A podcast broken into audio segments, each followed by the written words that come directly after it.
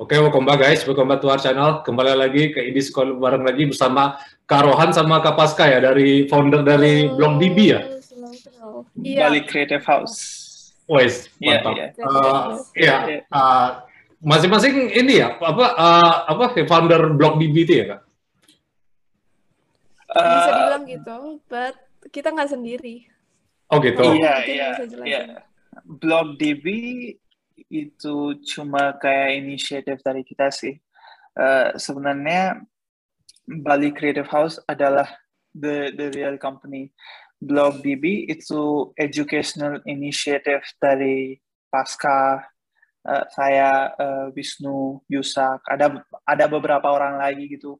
Karena um, what happened was uh, uh, we were working in this uh, blockchain company uh, by by uh, Pandu, uh, Blockchain Zoo, um, for quite a few years, and uh, we learned a lot about blockchain. You know, Okay. tapi and ada banyak teman-teman kita yang penasaran kayak apa itu blockchain, apa itu Bitcoin, gimana caranya trading ini itu kan. So that's why in maybe tahun 2018 kayaknya uh, we started BlockDB. BlockDB adalah block database or blockchain database. Yes. And uh, the main vision or mission behind BlockDB is to educate people, to educate people about blockchain technology, and but more so educate people from Southeast Asia and the Asian region. Karna, we realized that everyone on the Western side, they they are already the first movers in blockchain, right? Tapi in Asia, a lot of our friends and a lot of people don't know what blockchain is.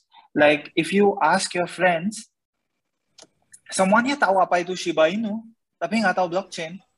Yeah, ya. You know?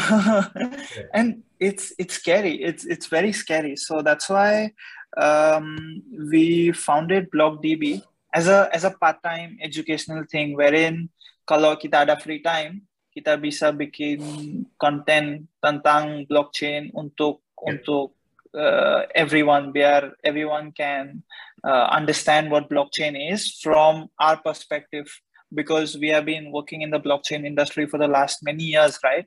Yeah. And so it has education, and then we have a friends and family investment fund.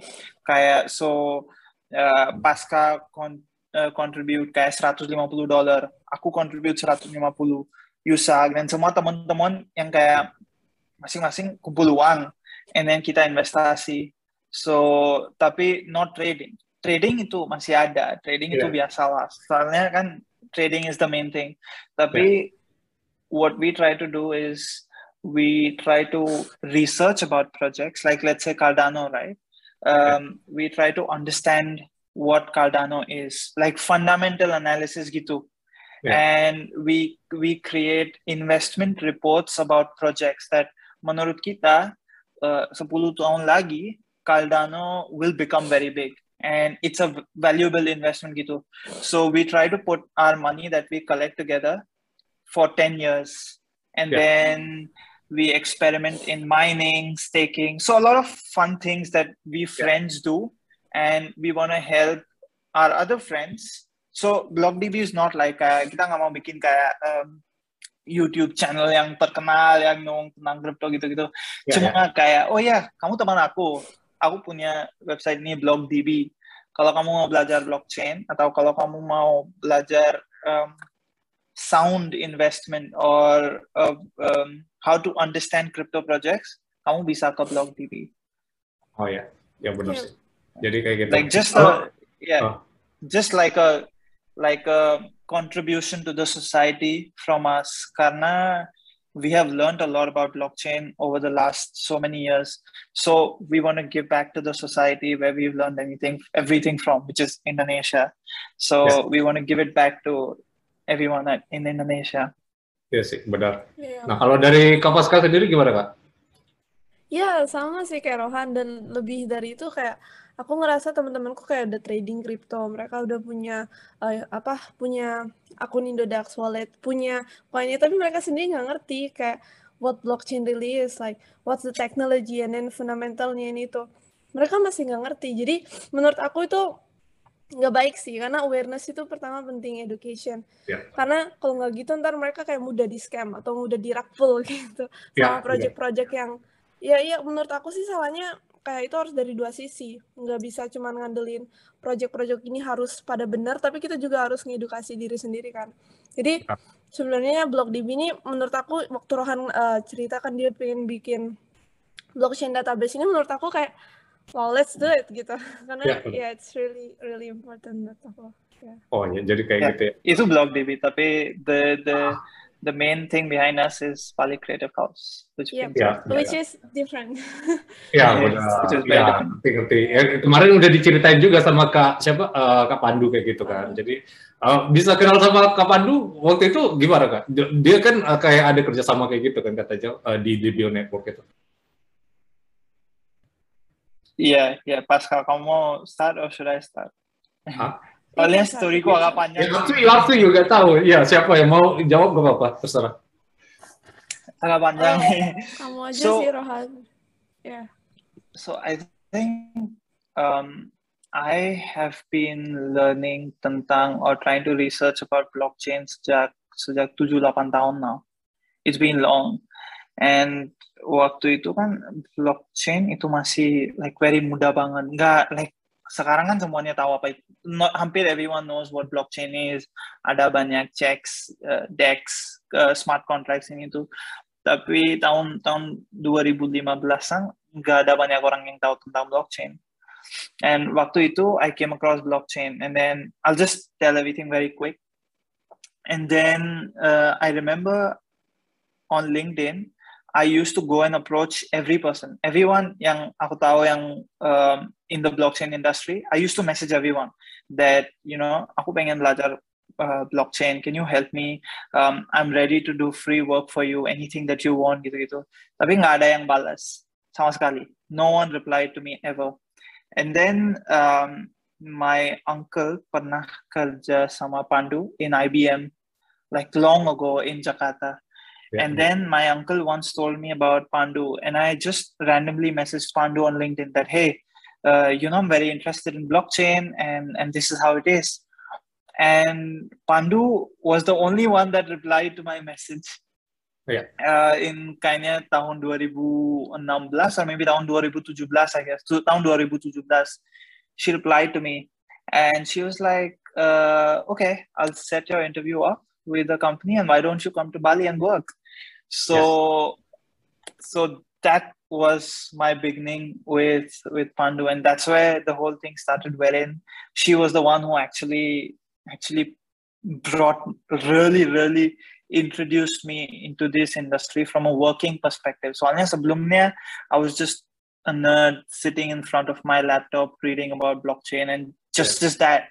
Like Yeah. nggak pernah kerja in the industry or learn more about the industry and then Benar. we were working in the same company together and then um, eventually all of us spread and you know we we co-founded uh, uh, bali creative house right Yeah. so after co-founding bali creative house then we got in touch with uh, Pandu again and we were obviously in touch and then we worked on a few projects together with her so Pandu has been a real blessing and you know has, has really helped us through from an education's perspective from from a Bali Creative House perspective from in in, in so many ways Yeah.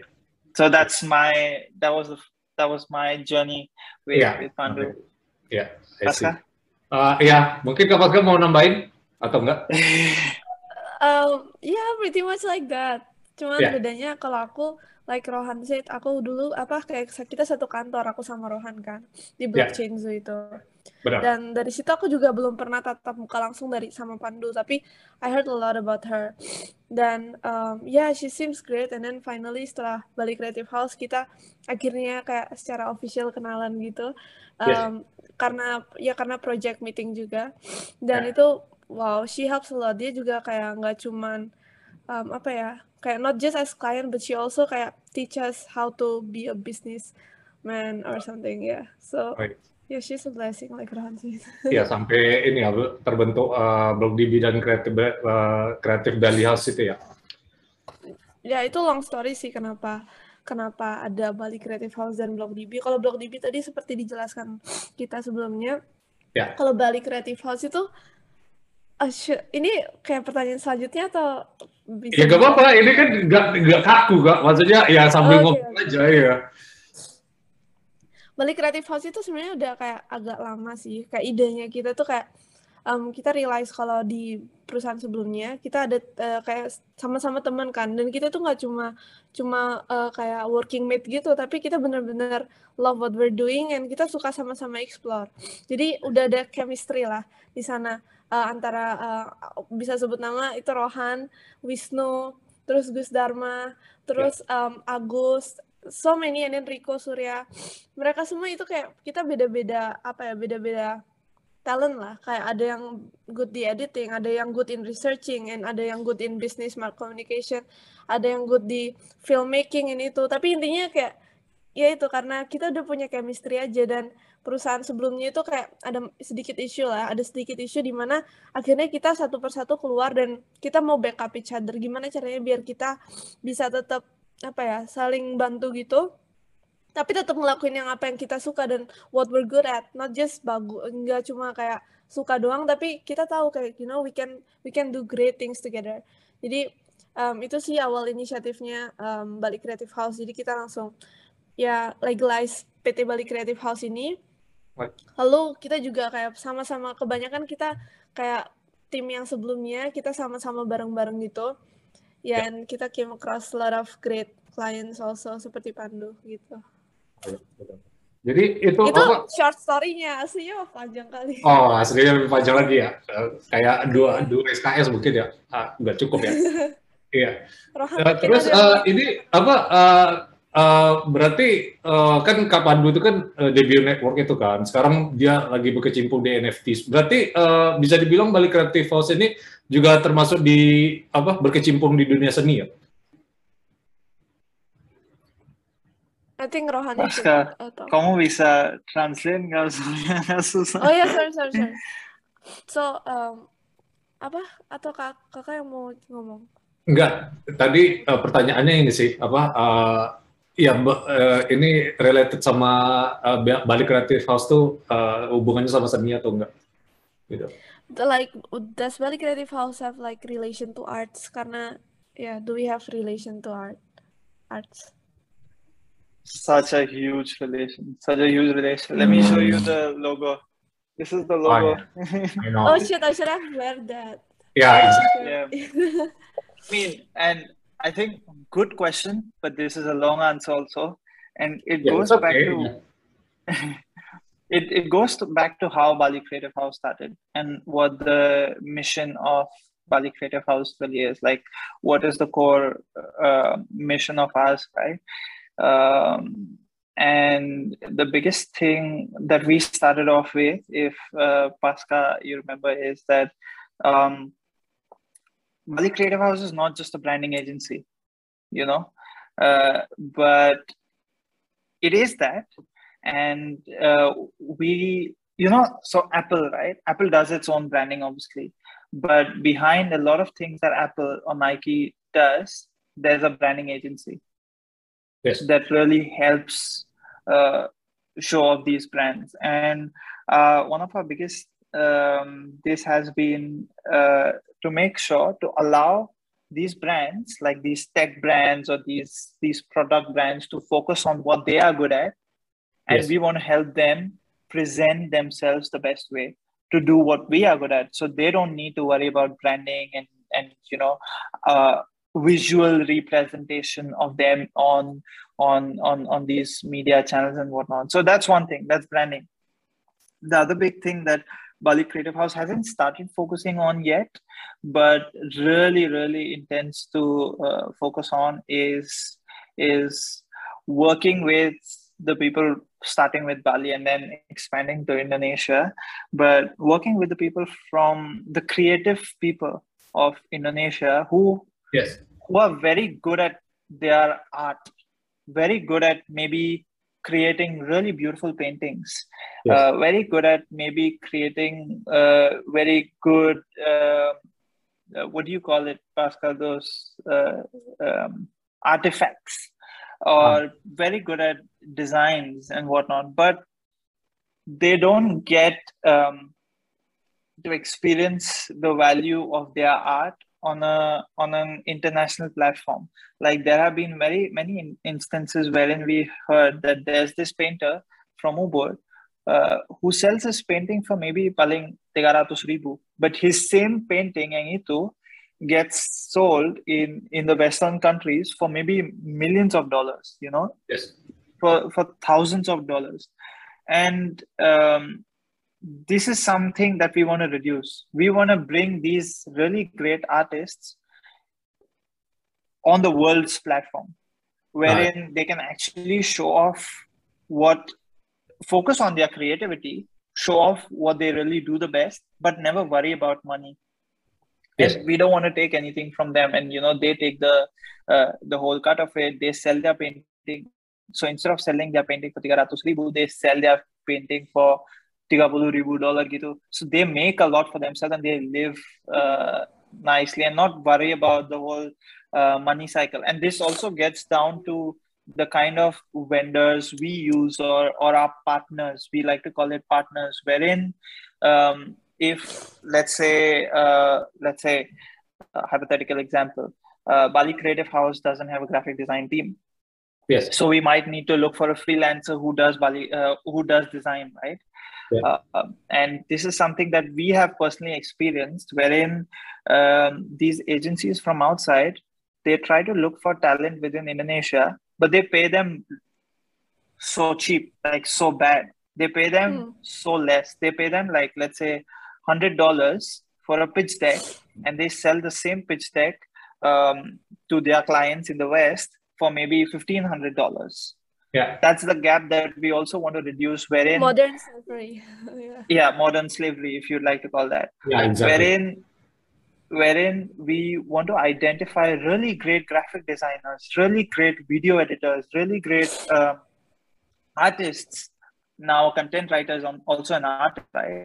Re- people who are talented people who want to do stuff but they are not valued uh, equally on the world's platform, wherein they're just valued, oh, okay, you're from Asia, you deserve to get only this much, you know?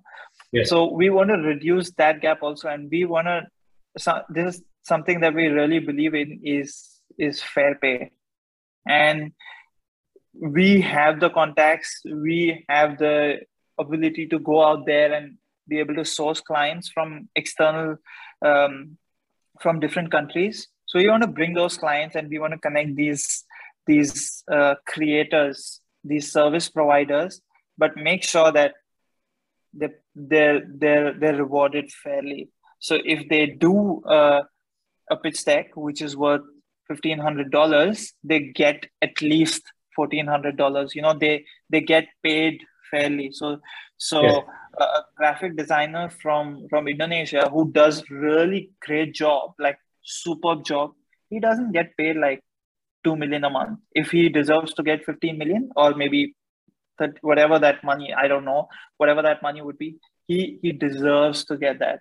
So this is something that we have uh, first-hand experienced and we don't want other people of our age to experience. So this is something that our core focus is on to make sure that um, creative people, artists, focus on what they are good at they don't focus on money because because that's where is is the kind of imbalance right? When you're a creator you don't think like so much in a business perspective. You're like you know i just love making the designs. Yeah exactly. but then you get paid in a very negative not not the best way.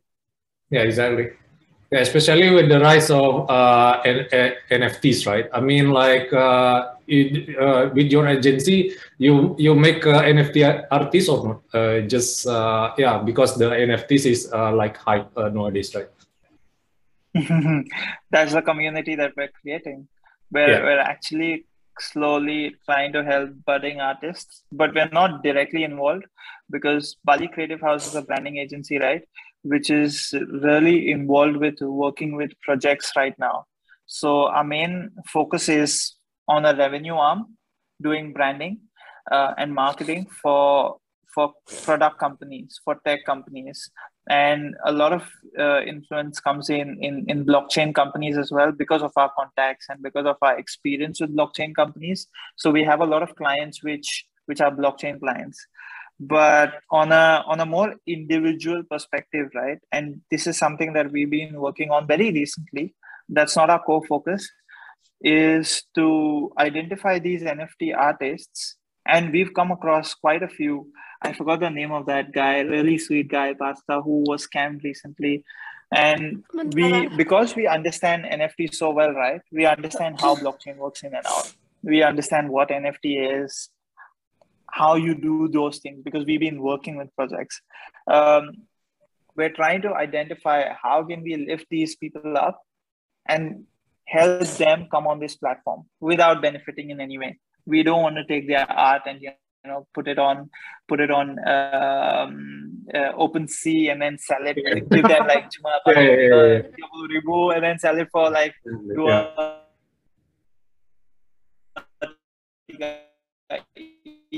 that's not saying or that is even absolutely not us but we're more towards um, education and you know literacy blockchain literacy. How can we help someone uh, use these tools in order to grow themselves and not be dependent on these these uh, other agencies and whatnot?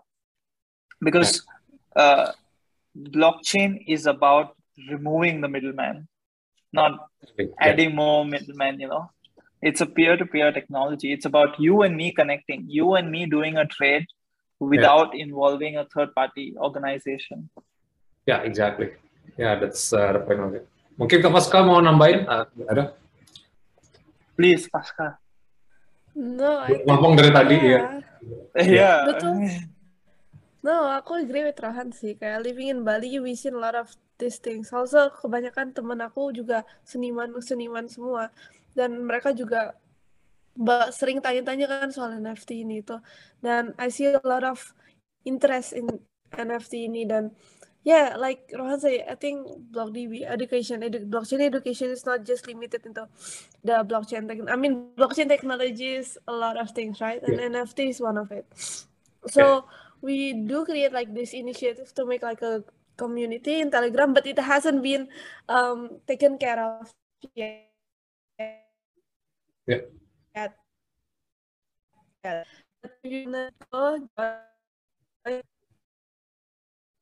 Wait, wait, wait. Uh, sorry, sorry.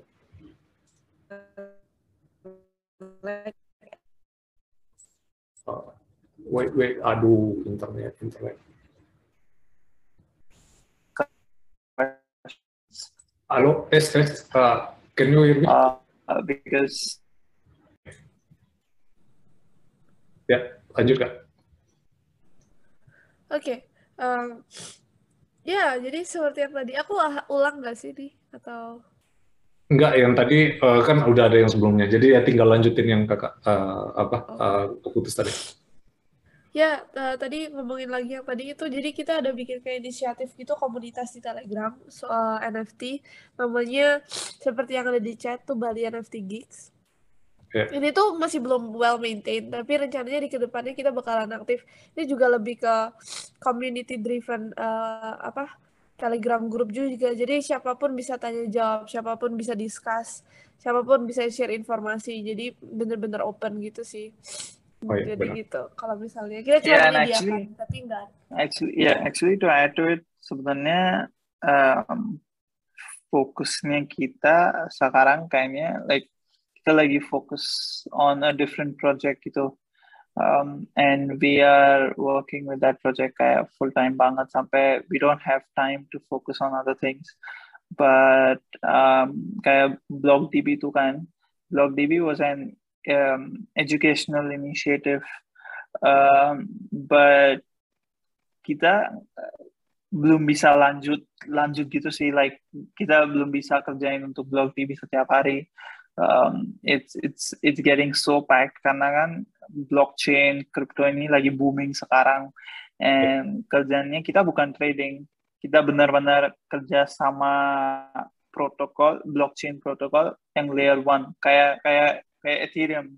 You know kita lagi bikin smart contract kita lagi uh, growing the community of of of that that one project yang yang gitu sih so that's yeah. taking a lot of our time but we started off with creating this small nft community very small uh, yeah. the focus is not to grow it the focus is not to do anything much with it but just to help people help yeah. people as much as we can um, and uh, kan kalau kan ada telegram group ini kan gampang untuk everyone to connect with us, to ask questions to us. Soalnya kalau ada yang DM aku, aku nggak pernah balas. Soalnya so many people DM me, you know. So makanya yes. ada grup yang ini. So kalau ada pertanyaan di sana, ya aku langsung balas kok. Ya, benar. Ya, apalagi uh, kayak bull market kayak gini kan. Jadi uh, yang ya scammer tuh banyak sih. Makanya aku juga mungkin kakak kemarin tuh yang aku DM tuh ini kan agak skeptis dulu kan. Makanya aku kayak di komen aku ini baru kakak follow up kayak gitu ya. Ya mungkin kayak gitu. Sorry uh, for that. Tapi sebenarnya aku udah notice uh, kak Iman loh. Oh ya kalau nggak salah dulu pernah lihat di blockchain zu LinkedIn gitu. Oke. Okay. ya kak. Pernah juga. Gimana kak Oke, okay. um, pertanyaan selanjutnya atau yang tadi lagi? Eh ya pertanyaan selanjutnya aja ya. Uh, tadi ya itu uh, intinya tentang BlockDB dan ini ya apa uh, yang apa project yang di NFTs uh, sama uh, kerja sama sama Kak uh, Pandu juga di Green Network kayak gitu ya. Intinya uh, apa uh, ya pengen mensejahterakan apa seniman-seniman yang ada di Bali kayak gitu ya. Gak cuma Bali aja sih, di seluruh Indonesia juga. Dan oh di seluruh. Um, ya, nggak harus Bali doang. Cuma kebetulan karena kita tinggal di Bali, yang sering ke, yang kita tahu juga kebanyakan itu di Bali terjadi. Oh, Tapi yeah. not not limited to just Bali gitu. Yeah, and just to add to it, uh, Bali Creative House has has three main segments. Uh, one is branding agency, and we help other projects do branding. We help other projects do a lot of marketing activities. We help with a little bit of software development as well. Uh, the second uh, main objective is and wait so in this branding right? In this branding one very important thing that we focus on is um, is uh, uh take these really good artists from indonesia and show them out to the world, help them use their talent to get clients from the world. So help them deal with or talk to or negotiate with, with clients, which is something that we directly do. So recently, when we had um, a few video projects or a few graphic design projects, we found uh, people from Jogja who could be just like our partners.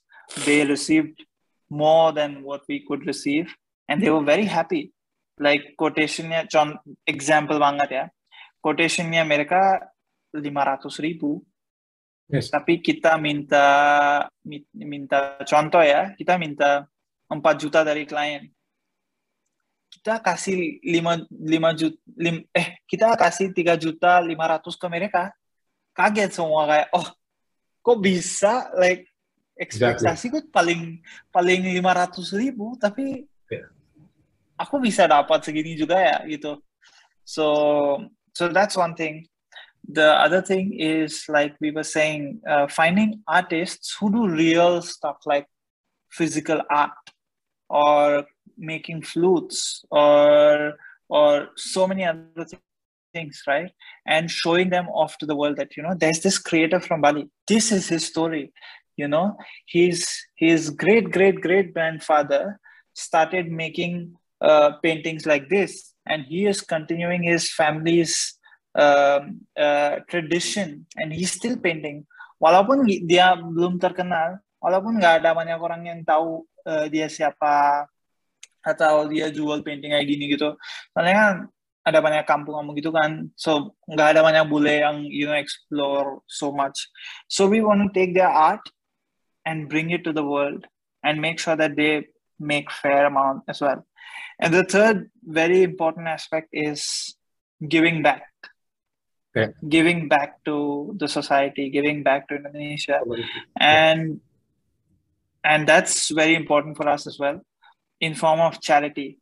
Now um, this is just my and pasca's personal belief. Maybe it might song, sound very wrong that we believe that these big charity organizations that are there they are money making charity organizations. So if you give $2 million to this big charity organization in realitas uh, very little money will go to the people. Because most of the most of the money will be taken by in bureaucratic processes and you know by people who work in the organization. And that's something that we hate. We don't like it. Yes. so that's why we create our own charity activities and we do charity in small forms but we keep doing it. Like um, one of our co-founders it's his dream because he's an artist okay? He creates um, illustrations on, on on using using computers like graphic designing stuff and a lot of those things animations gifs and whatnot. He's very talented. Trust me man he's super talented. We love him a lot. Um, his dream is to find people like this starting from indonesia who don't have the right tools to do what they want to love to do soalnya ada banyak orang anak-anak di um, seluruh Indonesia yang pengen graphic design tapi nggak punya komputer. Yes. And dia masih tapi dia masih coba graphic design tapi pakai HP, pakai yeah. uh, you know using Canva di HP. And kita tahu ada, yeah, yeah, yeah.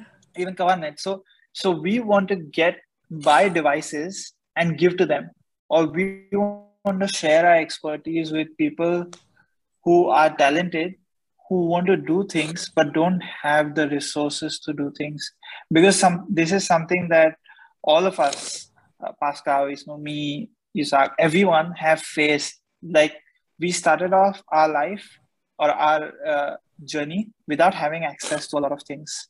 But we worked hard and we know the struggle. And we were like if only I, I had a computer when aku masih 16 you know? Or yeah. if only I had 100 dollar when I was masih 16 cuma 100 dolar gitu. But I never had that.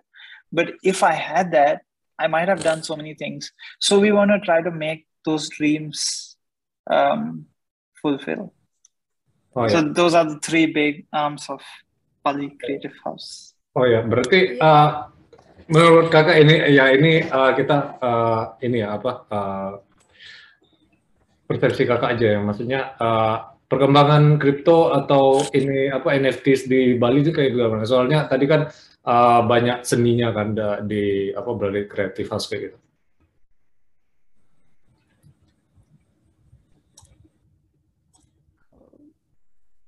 Kayaknya aku dikat lagi sih.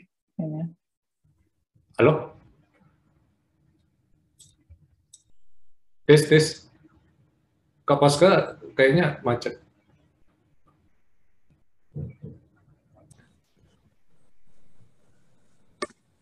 Ya, uh, jadi uh, tadi uh, gimana kak sempat keputus tadi soal ya perkembangan NFTs dan apa uh, kripto di Bali kayak gitu.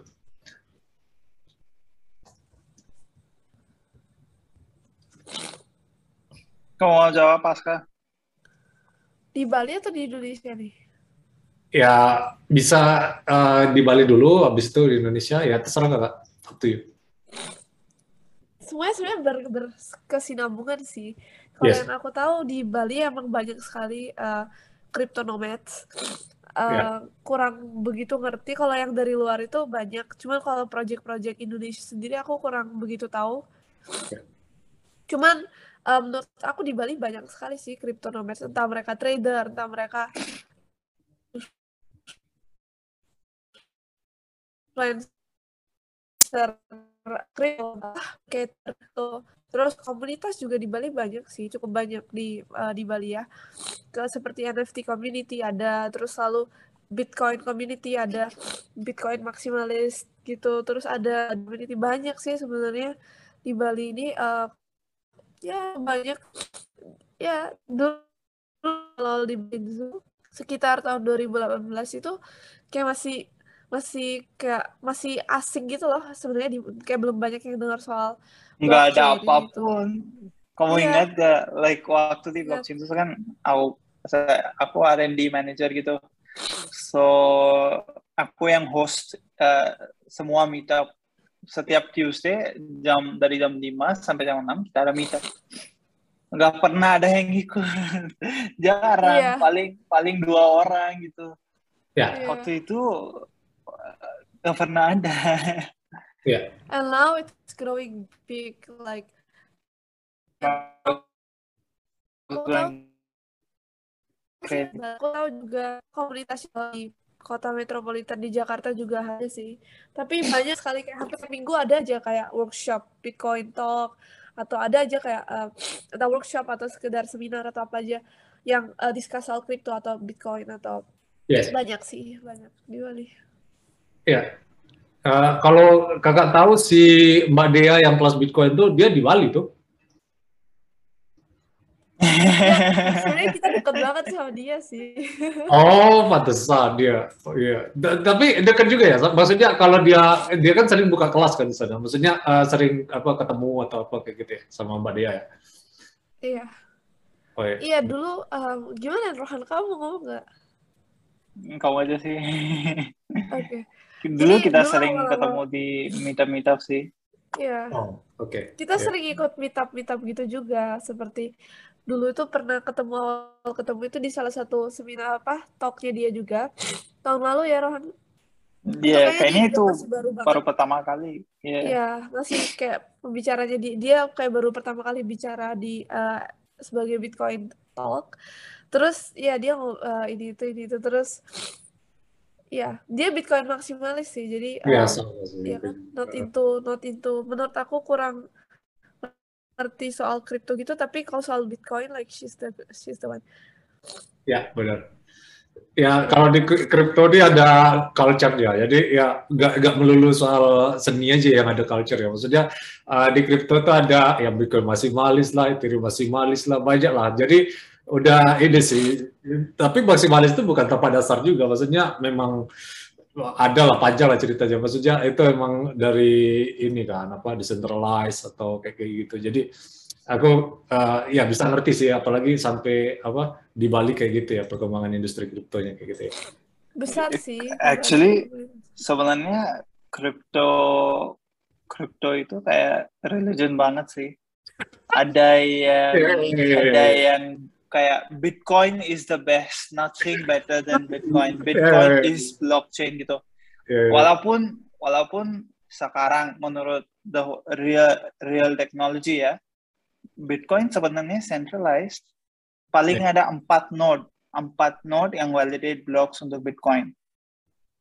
And uh, and you need to have a computer yang mahal banget to validate blocks on Bitcoin itu udah nggak bisa decentralized gitu. And then there are people yang believe in Ethereum. There's nothing better than Ethereum. Ethereum is the world gitu. Um, and then these two people fight a lot with each other. And then now there are new uh, religions following up, uh, following up like Polkadot is the best. Cardano is the best. Oh, kamu nggak suka Cardano? Kamu nggak ngerti Bitcoin? Kamu nggak ngerti crypto? Crypto, you you're nothing about crypto gitu sih. Like there are so many people who are making this technology, which is supposed to be more more accepting, more accepting to new things, new innovations, new people, are trying to make it like a religion. If this is the best, then this is the only thing I don't want to look at any other thing. Every other thing apart from that is is kaya is not is not blockchain either. Yeah. Yeah. So this is something that we've really experienced yeah. a lot in in yeah, and this is something that's now coming in Indonesia also, but it's a lot. When you go in the communities, it's it's so much. It's it, it gets crazy. It gets crazy. I see. mungkin ya banyak belajar dari 2017 juga sih. Maksudnya ya banyak yang apa uh, project abal-abal kayak gitu kan, tapi apa uh, projectnya omong kosong kayak gitu. Jadi ya uh, ada ini sih apa uh, winner takes all sih kalau misal uh, namanya market kayak free market kayak gitu ya. Iya, yeah, and you know, aku ada aku ada salah satu experience um, tahun 2017 ya. Uh, waktu itu aku main Reddit uh, a lot, and waktu itu aku, baru mulai uh, belajar uh, consensus algorithm semua, semua. Uh, POA, POC, DPoS, POS, pre-proof of work, semua semua. Um, and waktu itu kan uh, in Reddit, uh, aku masih ingat in Reddit and Facebook, I started bahas, bahas not kayak fight, cuma kayak cuma pengen mulai discussion tentang proof of work versus proof of stake. And menurut aku, kenapa proof of work good, kenapa proof of work bad, kenapa proof of stake good, and kenapa proof of stake bad. And you know, proof of stake was a little more nicer this and that. Oh shit. Di Reddit aku dapat 100 download gitu. Ada banyak orang yang kayak like abuse me. People started abusing me. No proof of work is shit proof of uh, eh sorry proof of stake is shit. Proof of work is only the thing. Proof of work stake is not blockchain. Di Facebook pun aku di kick out dari grup ban dari banyak grup and I was like oh shit, aku salah ngomong apa sih? Aku cuma pengen mulai discussion, cuma cuma pengen belajar, cuma pengen tahu okay. opininya orang, tapi yeah. langsung di blog, langsung di you know, yeah. Yeah, ngerti, ngerti, abusing ngerti. itu. And now, now everyone is talking proof of stake. All blockchains are going proof of stake, and now everyone's like, no, proof of stake is the best. Nothing better than proof of stake. And I'm like, ah oh gitu sih I understand understand ya itu tribalism lah jadi uh, banyak ya di kripto kayak gitu ya masih kejadian kayak gitu soalnya kita masih belum ngerti ini teknologinya mau dibawa ke mana gitu iya yeah, yeah. Si Kak Pasca ini tadi uh, kemarin nih uh, masih belum I'm here, I'm here. oh, oke okay. ya fokus ya mungkin ya, ini ya. udah sejam juga maksudnya uh, ya mungkin sebelum penutup ini maksudnya uh, ini ya non financial fast lah maksudnya uh, menurut kakak di sini Bitcoin udah, maksudnya kripto udah selesai bull marketnya atau masih masih bisa terbang lagi? Maksudnya masih bull market masih lanjut atau enggak?